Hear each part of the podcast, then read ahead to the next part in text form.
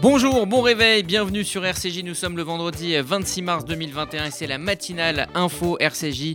Joe Biden face à la presse pour la première fois depuis sa prise de fonction en janvier dernier. Il a répondu aux questions des journalistes. Le président démocrate s'est projeté en 2025, assurant être candidat à sa réélection. On analysera ce discours avec le politologue Jean-Éric Brana. Après la publication des résultats définitifs des élections législatives israéliennes hier soir, aucun bloc ne se dégage, une situation qui fait craindre une cinquième élection dont les Israéliens ne veulent pas. On en parlera avec Gérard Benamou. Et puis ce week-end de SIDAction, Lise Barenbaum vous parlera en fin d'émission de It's a Sin, une série britannique sur les années SIDA. Bonjour Margot Siffer. Bonjour Eddy, bonjour à tous. Il est 8h passé de 50 secondes et on ouvre donc cette édition avec l'essentiel de l'actu. La matinale info, Rudy Saad. Emmanuel Macron s'est exprimé hier soir à l'issue d'un conseil européen très largement consacré à la crise sanitaire alors que la situation inquiète en France. 45 000 nouveaux cas ont été enregistrés en 24 heures. Toutefois, selon Emmanuel Macron, les décisions prises par l'exécutif fin janvier ont été les bonnes. Il s'est exprimé hier soir. Est-ce que le 29 janvier, nous aurions dû confiner le pays ? Comme certains le disaient, comme des modèles montraient que nous allions flamber en février. Écoutez, nous l'avons collectivement... Nous en avons fait l'expérience collective, réelle. Non. Et donc, je peux vous le dire, nous avons eu raison de ne pas confiner la France à la fin du mois de janvier, parce qu'il n'y a pas eu l'explosion qui était prévue par tous les modèles.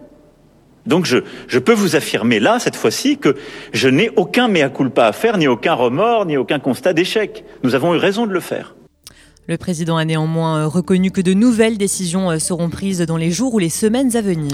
Et en attendant, pas de confinement strict, mais des mesures de freinage supplémentaires imposées à 3 nouveaux départements dès ce soir, minuit et pour 4 semaines. Il s'agit de l'Aube, du Rhône et de la Nièvre. Parmi les nouvelles mesures figurent notamment la fermeture des commerces non essentiels ou encore l'interdiction de se déplacer à plus de 10 km de son domicile sans dérogation. Au total, ce sont désormais 19 départements qui sont concernés par ces restrictions. Il est toutefois encore trop tôt pour en montrer l'efficacité. Il faudra attendre les prochains jours. Olivier Véran s'est exprimé à ce sujet. Une personne diagnostiquée aujourd'hui a été contaminée il y a 3 ou 4 jours par quelqu'un qui lui-même a été contaminé plusieurs jours auparavant. Les mesures décidées la semaine dernière pourraient montrer leurs premiers effets, nous le souhaitons, d'ici ce week-end au mieux, en début de semaine prochaine sans doute. D'ailleurs, comme pour les 2 premières vagues, souvenez-vous, il a fallu une grosse semaine pour que l'incidence commence à baisser après la mise en place du confinement, et plus de 2 semaines pour qu'on en mesure l'impact sur les hospitalisations et les réanimations. 24 départements ont également été placés en vigilance renforcée. Par ailleurs, les écoles ne seront fermées qu'en ultime recours. De nouveaux protocoles sanitaires seront toutefois mis en place. Et dans le même temps, la campagne de vaccination se poursuit. Plus de 7 millions de Français ont au moins reçu une injection, soit 13,6% de la population majeure. Ils sont également plus de 2 millions à avoir reçu les 2 doses. Olivier Véran appelle toutes les forces du pays à participer à la vaccination. Cela va des étudiants en médecine aux professionnels de santé retraités. Par ailleurs, Roselyne Bachelot a donné hier de ses nouvelles. C'est dans un tweet que la ministre de la Culture s'est exprimée. Actuellement hospitalisée, Roselyne Bachelot a révélé avoir été placée sous oxygénothérapie renforcée. Elle a également tenu à saluer des soignants exceptionnels et demande aux Français de prendre soin d'eux et de leurs proches. Les résultats définitifs des élections israéliennes ont été publiés hier soir et comme on le craignait, c'est le blocage. Aucune coalition ne se dégage. Les partisans de Benjamin Netanyahu disposent de 52 sièges. Les partis opposés en ont 57. Quant au parti de droite Yamina et au parti islamiste Ram, ils ne sont engagés dans aucun des 2 camps. Les résultats officiels seront présentés au président Reuven Rivlin mercredi. Israël toujours avec cet incident sécuritaire en mer d'Oman. Les Iraniens ont lancé une roquette sur un porte-conteneurs appartenant à des Israéliens en mer d'Oman. Le navire qui est parti de la Tanzanie était en route vers l'Inde lorsqu'il a été touché par le missile. Il a tout de même continué à naviguer. Un contrôle des dégâts sera effectué. Aux États-Unis, 2 mois après sa prise de fonction, Joe Biden a donné sa première conférence de presse. Joe Biden dit avoir 2 priorités, le redressement de l'économie américaine et la lutte contre le Covid. Le président des États-Unis s'est notamment fixé un objectif, celui des 200 millions de vaccinations pour son 100e jour de fonction. Concernant un autre sujet, l'immigration, il a relativisé l'afflux de migrants à la frontière sud des États-Unis. Joe Biden a également évoqué les tensions diplomatiques, notamment avec la Chine, l'Afghanistan ou encore la Corée du Nord. Il a enfin annoncé qu'il envisageait de se représenter à la présidentielle de 2024 avec Kamala Harris. Et on décryptera cette interview de Joe Biden, cette intervention plutôt face à la presse de Joe Biden avec le politologue Jean-Éric Brana dans le dossier. L'opposant russe Alexei Navalny dénonce ses conditions de détention. Alexei Navalny affirme être privé de sommeil, c'est ce qu'il a déclaré hier sur son site internet. L'opposant russe explique être réveillé 8 fois par nuit dans le centre pénitentiaire où il est détenu. Il demande également à recevoir des soins. Alexei Navalny souffre notamment de fortes douleurs au dos et à la jambe droite. Son avocate dit craindre pour la vie et la santé de son client. Après le documentaire choc sur le sexisme dans le milieu des journalistes sportives, l'éditeur de jeux FIFA met fin à sa collaboration avec Pierre Ménez. Pierre Ménez était l'un des commentateurs vedettes du jeu vidéo. Les versions précédentes avec sa voix seront toutefois conservées. Il est, pour rappel, mis en cause dans 2 affaires d'agression sexuelle. Elles avaient d'ailleurs été coupées de la version finale du documentaire « Je ne suis pas une salope, je suis journaliste » diffusé sur Canal+. La chaîne souhaitait en effet protéger son chroniqueur. Et une enquête interne a été ouverte depuis. Et puis, on a appris hier la disparition du très grand réalisateur Bertrand Tavernier. Il avait 79 ans. Le cinéaste Bertrand Tavernier est décédé hier. Il était l'auteur de plusieurs films marquants comme La vie et rien d'autre, Coup de torchon ou encore Le juge et l'assassin. Il était également le président de l'Institut Lumière de Lyon. Merci Margot Siffer, RCJ. Il est 8h06. Dans un instant, on prendra la direction d'Israël où les résultats définitifs sont désormais connus. 2 blocs se font face, mais aucune coalition semble se dessiner.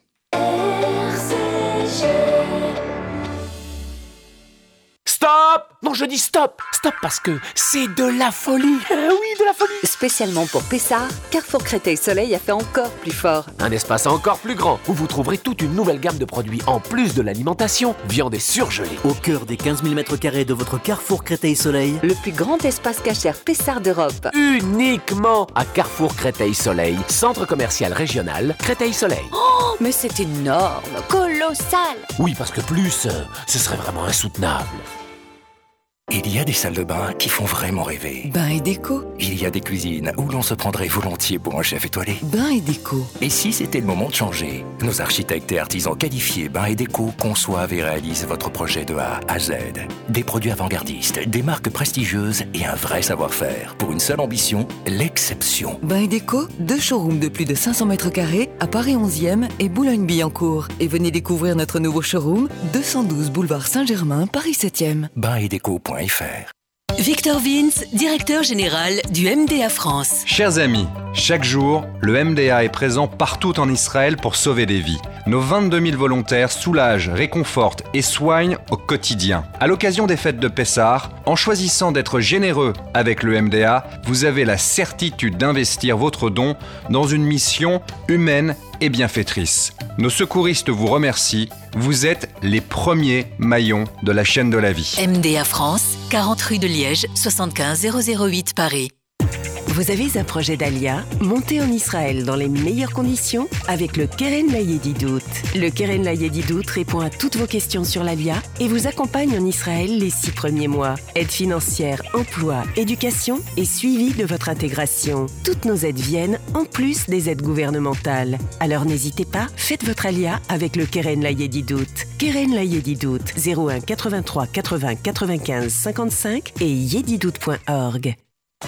Vous déménagez en Israël? Vous démarrez une nouvelle vie? Vous venez d'acheter une maison de vacances? FDI, France Déménagement Israël, le seul déménageur présent en France et en Israël. FDI prend tout en charge, de l'emballage en France jusqu'au montage de vos meubles en Israël. FDI, le sérieux, l'expérience de plusieurs milliers de déménagements vers Israël. FDI, depuis 10 ans à votre service. FDI, 01 49 43 00 20. 01 49 43 00 20.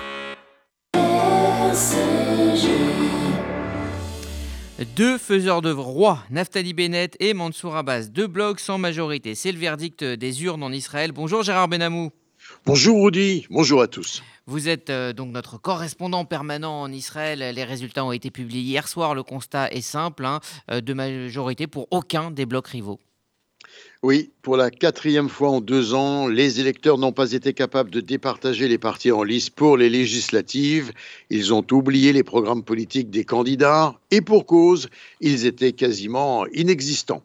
Ils se sont prononcés sur ce qu'on leur donnait à voir pour chaque leader qui se présentait et qui s'engageait en général dans un processus de dénigrement public du candidat adverse. La manœuvre s'est répétée 4 fois en 2 ans et elle n'a rien donné d'utile. Elle a seulement aidé à détruire un peu plus le tissu social national.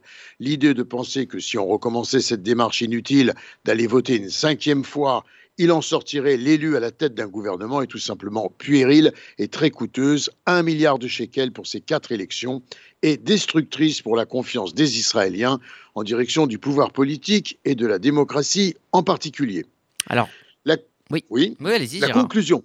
Juste quelques mots de plus. La conclusion de ces élections, Audi, elle est révélatrice. Selon les résultats officiels basés sur presque la totalité des votes, le Premier ministre Netanyahou est dans l'incapacité de former une coalition, tout comme les autres chefs de parti. Il est probable d'ailleurs que les nouveaux derniers dépouillements ne changeront pas davantage la situation. Alors Gérard, ce que je voulais vous demander, c'est que faire dans ces conditions de blocage ? Bonne question, Audi, bonne question. Des alliés du Likoud tentent maintenant de récupérer Gideon Sa'ar et son parti pour le ramener au Likoud. Mais il faut bien le dire, les cicatrices de la relation calamiteuse avec Netanyahou sont encore fraîches. Et Gideon Sa'ar répond « Toutes les options pour créer une coalition anti-Netanyahou doivent d'abord être épuisées. Il est clair que Netanyahou n'a pas de majorité pour bâtir une coalition ». Constate Gideon Sa'ar dans un communiqué, nous devons travailler pour réaliser le potentiel de formation d'un gouvernement de changement, comme je l'ai annoncé le soir des élections. Que disent les jokers ? Le parti arabe islamique Ram n'a pris aucun engagement en faveur ou contre Netanyahou. Les électeurs de droite dans les 2 camps, toutefois, ont exclu déjà de mettre en place une coalition en utilisant le soutien de Ram en raison, disent-ils, de ce qu'ils qualifient de positionnement antisioniste de la part de la faction arabe. Alors certains dans la classe politique israélienne cherchent des raccourcis pour se débarrasser de ces problèmes de blocage vis-à-vis de Benjamin Netanyahou. Oui, toutes les solutions apparaissent bonnes pour cette mission en quelque sorte. Un règne trop long et des méthodes mises en cause pour se maintenir au pouvoir qui aboutissent à un procès. Alors, le Parti travailliste réfléchit à une loi interdisant à un politicien traduit en justice de former une coalition, une démarche soutenue par Avigdor Lieberman d'Israël Béthénou et que Naftali Bennett Yamina ne rejette pas. Et puis, ce week-end, en Israël, on fêtera Pessar, un Pessar bien différent du précédent. Oui, on cherche des faiseurs de rois, mais le vrai faiseur de rois, c'est Pessar. Les Israéliens se mobilisent pour fêter Pessar et le maître mot en dehors du Seder, c'est se divertir et être ensemble. Le Seder l'an dernier se déroulait sous confinement total et dans la division des familles, pour certains même dans une triste solitude.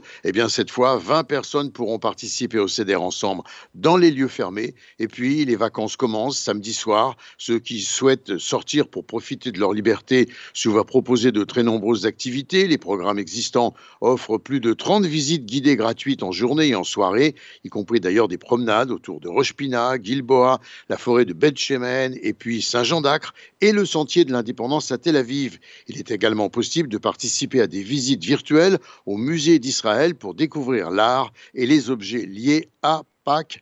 De nombreux orateurs animeront différentes conférences. Et enfin, on peut toujours découvrir la merveilleuse nature et les parcs nombreux qui permettront de mieux connaître Israël et ses magnifiques paysages historiques. Gérard Benamou, en direct de Tel Aviv, Shabbat Shalom, Chag Sameach. Merci Gérard, ça fait rêver tout ça. Vous écoutez la matinale info RCJ, les 8h14 tout juste. Dans un instant, nous allons revenir sur le premier face-à-face entre Joe Biden et la presse américaine. Une première depuis sa prise de fonction. On décrypte cette séquence avec le politologue Jean-Éric Brana dans un instant. RCJ. Vous faites votre alia? Depuis 30 ans, Sonigo Déménagement Groupe Fidi s'occupe de tout. Expédition en groupage maritime et conteneurs personnalisés, assurance tout risque, véhicules, solutions de stockage pour courte et longue durée en nos dépôts ultra sécurisés. Sonigo Déménagement, agent en douane certifié Fidi et reconnu par les autorités, facilitera toutes vos démarches. Sonigo Déménagement Groupe Fidi au 01 76 54 92 92 01 76 54 92 92 ou sur le www.sonigo.eu. Alors, les pâtisseries... Aïe, aïe. Le lait... Ouh là là là là. Oh, mais enfin, chérie, qu'est-ce qui t'arrive? Mais tu ne vois pas tout ce que tu mets sur le tapis de caisse? On va en avoir pour une fortune. Ah, c'est ça. Mais t'en fais pas. Tu vois bien qu'on est à Carrefour Créteil-Soleil. Ici, les courses, en plus d'être pratiques, c'est très économique. Et voilà votre ticket, monsieur. Bonne journée. Hein, c'est tout? Oh, mais t'as raison, c'est vraiment pas cher. Quand est-ce qu'on revient, chérie? Carrefour Créteil-Soleil. On a tous droit au meilleur. Promotion exceptionnelle pour Pessar dans vos magasins Leader Cash. Jusqu'au 19 mars, profitez de la basse côte, plat de côte, 10,99€ le kilo seulement. Le collier bourguignon, 12,70€ le kilo seulement. Viande de bœuf d'origine Pologne, sous la surveillance du Grand Rabbinat de Strasbourg, Halak Bet Yosef. Leader Cash, 3 magasins à votre service. Leader Cash Paris, 82 rue Petit. Leader Cash Gagny, 71 avenue Henri Barbus. Leader Cash Le Valois, 81 rue Jules Guesde. Livraison gratuite dans tout Paris et banlieue. Voir conditions en magasin, offre dans la limite des stocks disponibles. Pour votre santé, bougez plus. Avec le FSJU, soutenez les plus fragiles en France et en Israël. Avec le FSJU, soutenez-les pendant Pessar et tout au long de l'année. Avec le FSJU, face aux épreuves que nous traversons, restons solidaires. Pessar, c'est une semaine, la solidarité, c'est toute l'année. Faites un don maintenant sur fsju.org. fsju.org. Toute l'équipe du Fonds social juif unifié vous souhaite de belles fêtes de Pessar. Rak Sameach. RCJ. Plus de 60 jours après son arrivée à la Maison-Blanche, le président américain Joe Biden a tenu une conférence de presse hier. Il a axé son discours sur la vaccination, les relations avec la Chine, le redressement économique ou encore sa future candidature en 2024. Compte rendu signé Eglantine Delalleux. C'était sa première conférence de presse en tant que président. Hier soir, Joe Biden s'est entretenu devant une trentaine de journalistes sur les débuts de son mandat et ses objectifs. Après avoir annoncé avoir atteint les 100 millions d'injections du vaccin contre le Covid-19 en à peine 60 jours, le président américain a fixé un nouvel objectif, 200 millions d'injections de vaccins dans ses 100 premiers jours à la Maison-Blanche. Now today I'm setting a second goal, and that is we will, by my 100th day in office, have administered 200 million shots in people's arms. Toujours dans le domaine sanitaire, il a aussi annoncé la mise en place d'un plan de 10 milliards de dollars pour établir les égalités d'accès aux vaccins, particulièrement pour les minorités ethniques. Sur le plan international, les États-Unis devraient retirer ses militaires de l'Afghanistan d'ici 2022. Joe Biden a aussi déclaré qu'il ne cherchait pas la confrontation avec la Chine après avoir eu, il y a quelques jours, une rencontre diplomatique tendue entre les deux premières puissances mondiales. Confrontation, although we know there will be steep competition. Sur le plan migratoire, Joe Biden a dû s'expliquer sur l'afflux de migrants à la frontière mexicaine, une situation qu'il a relativisée en estimant qu'un tel afflux, je le cite, arrivait tous les ans. Jeune président, Joe Biden voit tout de même loin. Il a déclaré envisager de se représenter à la prochaine présidentielle en 2024. Il aura alors 81 ans avec toujours Kamala Harris pour colistière. Eglantine Delalleux. Et pour en parler, nous sommes en ligne avec Jean-Éric Brana, politologue, maître de conférence à Assas Paris 2 et auteur d'une excellente biographie de Joe Biden parue aux éditions du Nouveau Monde. Bonjour. Bonjour. Merci d'être avec nous ce matin sur RCJ. Tout d'abord, quel est le point principal que vous retenez de cette intervention ? Le point principal, c'est qu'on a eu affaire à un président, et ça, les Américains, quelque part, n'étaient plus habitués, puisque cette conférence de presse s'est passée selon des normes beaucoup plus classiques. Un président qui se contente de répondre aux questions et qui essaie d'exposer au pays le programme qu'il a l'intention de mettre en place, celui, a-t-il dit, pour lequel il a été élu, avec deux priorités. S'occuper d'abord de la crise sanitaire, la Covid, c'était l'urgence absolue, et puis remonter l'économie. Et pour le reste, a-t-il dit, on va le faire, mais laissez-nous un petit peu de temps. Alors hier également, Joe Biden était la guest star, si on peut dire, du Conseil européen. Il a fait une rare... C'est assez rare qu'un président américain participe, même virtuellement, à ce Conseil européen. Est-ce qu'on va vers une lune de miel avec l'Europe ou est-ce que la stratégie américaine va être bien plus nuancée que ça ? Alors, vous avez raison de dire que c'est rare, mais c'est déjà arrivé dans le passé. Barack Obama y avait participé et George Bush, juste avant lui, également. Alors, pour ce qui est de la lune de miel, on ne va peut-être pas aller jusque-là, mais en tout cas, c'est important comme signe de voir que Joe Biden s'est tourné vers les Européens et qu'il ne cesse de dire que ce sont des alliés. Et systématiquement, quand il faut prendre des grandes décisions dans le monde, il veut le faire avec ses alliés. Donc, on revient là aussi à un monde que l'on connaissait avant Donald Trump. Il n'y a plus l'Amérique toute seule dans son coin. Même si être dans son coin, c'est dans l'ADN des Américains, il y a désormais, on écoute aussi, on consulte autour de nous et c'est un point important pour les Européens qui se sentaient quand même cornérisés sur la scène internationale de plus en plus de la part de l'Amérique. Alors, une autre région où Joe Biden est très attendu, c'est le Moyen-Orient. On sent que quelque chose se prépare. Il y a les élections en Israël qui vont tarder encore à rendre leur verdict. Les interrogations sont nombreuses. Quelle direction va prendre Joe Biden concernant déjà Israël et l'Iran et Israël et la question palestinienne ? Oui, alors on va peut-être commencer par celle-là puisqu'il y a une actualité très récente avec l'annonce hier de la reprise des relations diplomatiques avec les Palestiniens. Alors, on sait quand même où veut aller Joe Biden depuis un petit moment vis-à-vis d'Israël, notamment remettre au centre du jeu la solution à deux États. Et très rapidement, il avait expliqué aussi qu'il remettait sur la table une aide humanitaire, ce qui pose un problème, puisque Donald Trump avait réussi à faire passer le Taylor Swift Act, qui interdisait d'envoyer des aides aux Palestiniens tant qu'une partie de ces aides partait à des groupes qui font des actes de terrorisme. Mais là, on est bien dans l'aide aux réfugiés et l'aide à la remontée contre la Covid, la vaccination. Donc, on n'est pas tout à fait dans le cadre de cet acte. Biden fait attention à ne pas froisser les Israéliens qui sont aussi un allié fort de l'Amérique et un allié important dans la région. Et deuxième partie de votre question, vis-à-vis de l'Iran, bien on marche sur des œufs, il faut quand même le dire. L'objectif de Joe Biden, c'est de revenir dans l'accord initial parce qu'il veut empêcher les Iraniens de se doter de l'arme nucléaire. C'est la priorité du gouvernement américain. Et pour cela, il a bien compris qu'il ne faut pas froisser. Méthode Biden, toujours le compromis. On avance doucement, on essaie de discuter avec tout le monde et on essaie de mettre tout le monde autour de la table. C'est un sacré pari, vous me l'accorderez. Et avec les Européens comme partenaires, là aussi. Et avec les Européens, c'était la première question, amener la deuxième, effectivement, tout ça se fait puisque cet accord, le JCPOA se fait bien sûr avec les partenaires européens, ils sont donc bien sûr eux aussi autour de la table. Merci Jean-Éric Brana, politologue, maître de conférence à SAS Paris 2 et auteur donc de cette très belle biographie de Joe Biden parue aux éditions du Nouveau Monde. Merci à vous et bonne journée.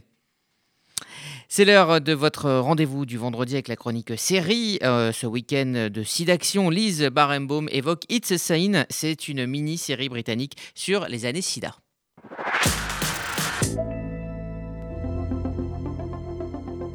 Ils n'ont pas 20 ans et ils ont décidé de conquérir Londres. Nous sommes en 1981. 3 jeunes hommes coupent les ponts avec leur famille pour venir vivre librement dans la capitale et surtout assumer leur homosexualité. Where do you see yourself in 5 years' time? I want everything. West End, I want my name and lights, big movie posters with me on them. La mini-série britannique de 5 épisodes It's a Sin, traduisée C'est un péché, est disponible en France sur la plateforme MyCanal. Sur une bande-son 80s savoureuse, elle retrace le destin d'une bande d'amis plein de vie de 1981 à 1991. Il y a Roscoe, d'origine nigériane, qui parvient à s'échapper des griffes de sa famille juste avant d'être renvoyé au pays pour se faire laver de son homosexualité. Richie, l'acteur en devenir, qui vient tenter sa chance dans le West End. Colin, le gallois qui veut devenir un grand tailleur, et leur amie femme Jill qui les accompagne dans toutes leurs aventures. Ces joyeux drilles vivent leur sexualité librement, prennent de la drogue et n'ont que faire de la bien-pensance. Mais nous sommes dans les années 80 et un mystérieux virus va venir faucher cette génération pleine d'ambition.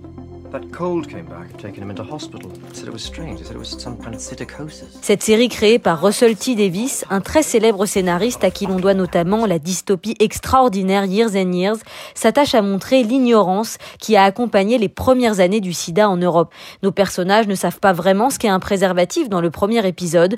Pour eux, ça ne sert qu'à se prémunir contre une grossesse non désirée. Et comme ils sont homosexuels, ils n'en voient pas l'intérêt.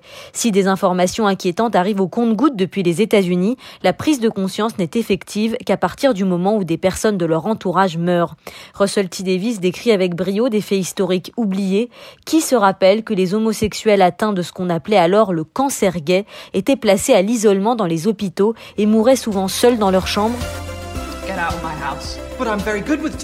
L'aveu de la maladie constituait pour les malades un coming out qu'ils n'avaient pas forcément prévu de faire.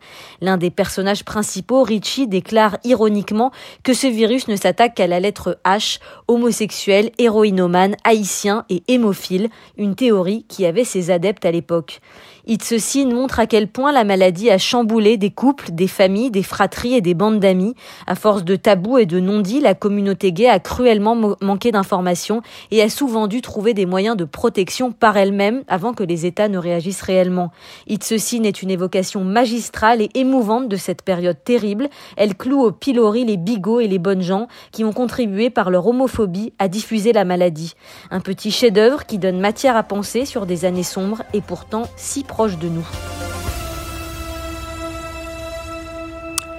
La chronique série de Lise Barenbaum tous les vendredis dans la matinale info RCJ. RCJ, il est 8h25 et c'est la météo de Sylvie. Bonjour à tous. À Paris, du beau temps peu nuageux ce matin, mais le ciel se couvrira avec de fortes rafales de vent et des averses en fin d'après-midi, 15 degrés maximum. À Bordeaux, ciel entre éclaircies et passages nuageux parfois denses et des températures comprises entre 6 et 15 degrés. Et à Tel Aviv, l'instabilité diminuera en cours de journée. Les nuages et les averses du matin laisseront place à de belles éclaircies et il fera 15 degrés. Bon Shabbat et Pessar Kacher Vesameach à tous nos auditeurs. Merci Sylvie, excellent week-end à toutes et à tous puisque c'est la fin de cette matinale info RCJ. RCJ, ça continue, vous le savez, sur le web avec les applis disponibles sur Apple et Android. Pour la FM, rendez-vous à 11h avec les rendez-vous du vendredi essentiels. Torah with Anna avec les deux Anna, Anna Klarsfeld et Anna Gourkikian. Ça sera à 11h, 11h30 l'émission d'Annabelle Sachmès, pardon. J'ai toujours du mal à le prononcer, elle m'excusera, spécial Pessar. Et puis je vous retrouverai à midi pour RCJ Midi avec Margot Siffer, Eglantine Delalleux et toute l'équipe. Et puis à 13h, un livre à lecteur avec Florence Berthoud. Voilà pour le programme de la journée. Excellente journée à toutes et à tous sur RCJ. RCJ. Le KKL, depuis 120 ans, une histoire extraordinaire. Une aventure qui mêle écologie, réalisation d'infrastructures et plantation d'arbres. Une histoire d'éducation sioniste et d'investissement dans le futur des jeunes générations. Le KKL, c'est la réalisation du rêve de ceux qui ont cru en ce miracle que l'on appelle Israël. Mais par-dessus tout, le KKL, c'est un amour indéfectible et un engagement pour la terre et le peuple d'Israël. Faites partie de cette aventure en soutenant le KKL de France. Faites votre don sur kkl.fr. Nouveau numéro de l'Arche. Pour ce printemps, l'Arche vous emmène sur les traces des derniers juifs du Liban et explore les liens étroits qui unissent ce pays à la France, avec entre autres Amin Maalouf, Daniel Cohen-Levinas et Alexandre Najjar. L'Arche se penche aussi sur l'exode des Hébreux, entre mythe et histoire, et pointe la gauche facho sous la plume d'Elisabeth Chemla. Dans l'Arche encore, retrouvez Sabine Weiss, Elisabeth Badinter, Hervé Le Tellier et Robert Bobert. Abonnez-vous à l'Arche, 6 numéros 50 € sur notre site ou par chèque à l'ordre de l'Arche, 39 rue Broca à Paris, dans le 5e. Dans tous les bons kiosques, l'Arche, le magazine qui vous ressemble. Vous avez un projet d'Alia, monté en Israël dans les meilleures conditions avec le Keren La Yédi Doute.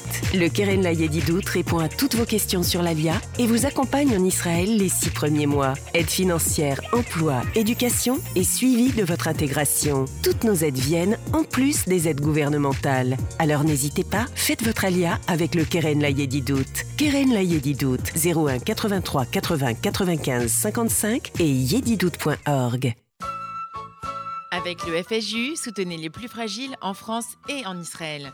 Avec le FSJU, soutenez-les pendant Pessar et tout au long de l'année. Avec le FSJU, face aux épreuves que nous traversons, restons solidaires. Pessar, c'est une semaine, la solidarité, c'est toute l'année.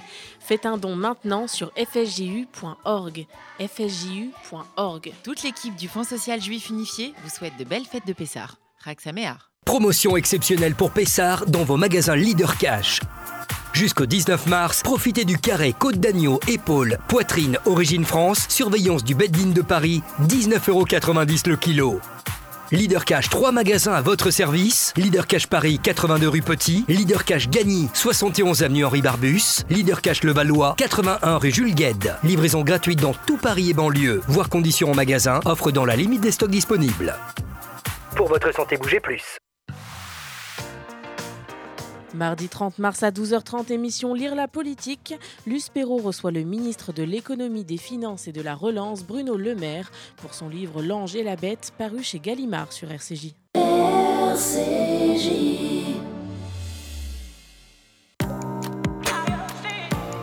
RCJ, rendez-vous à 11h.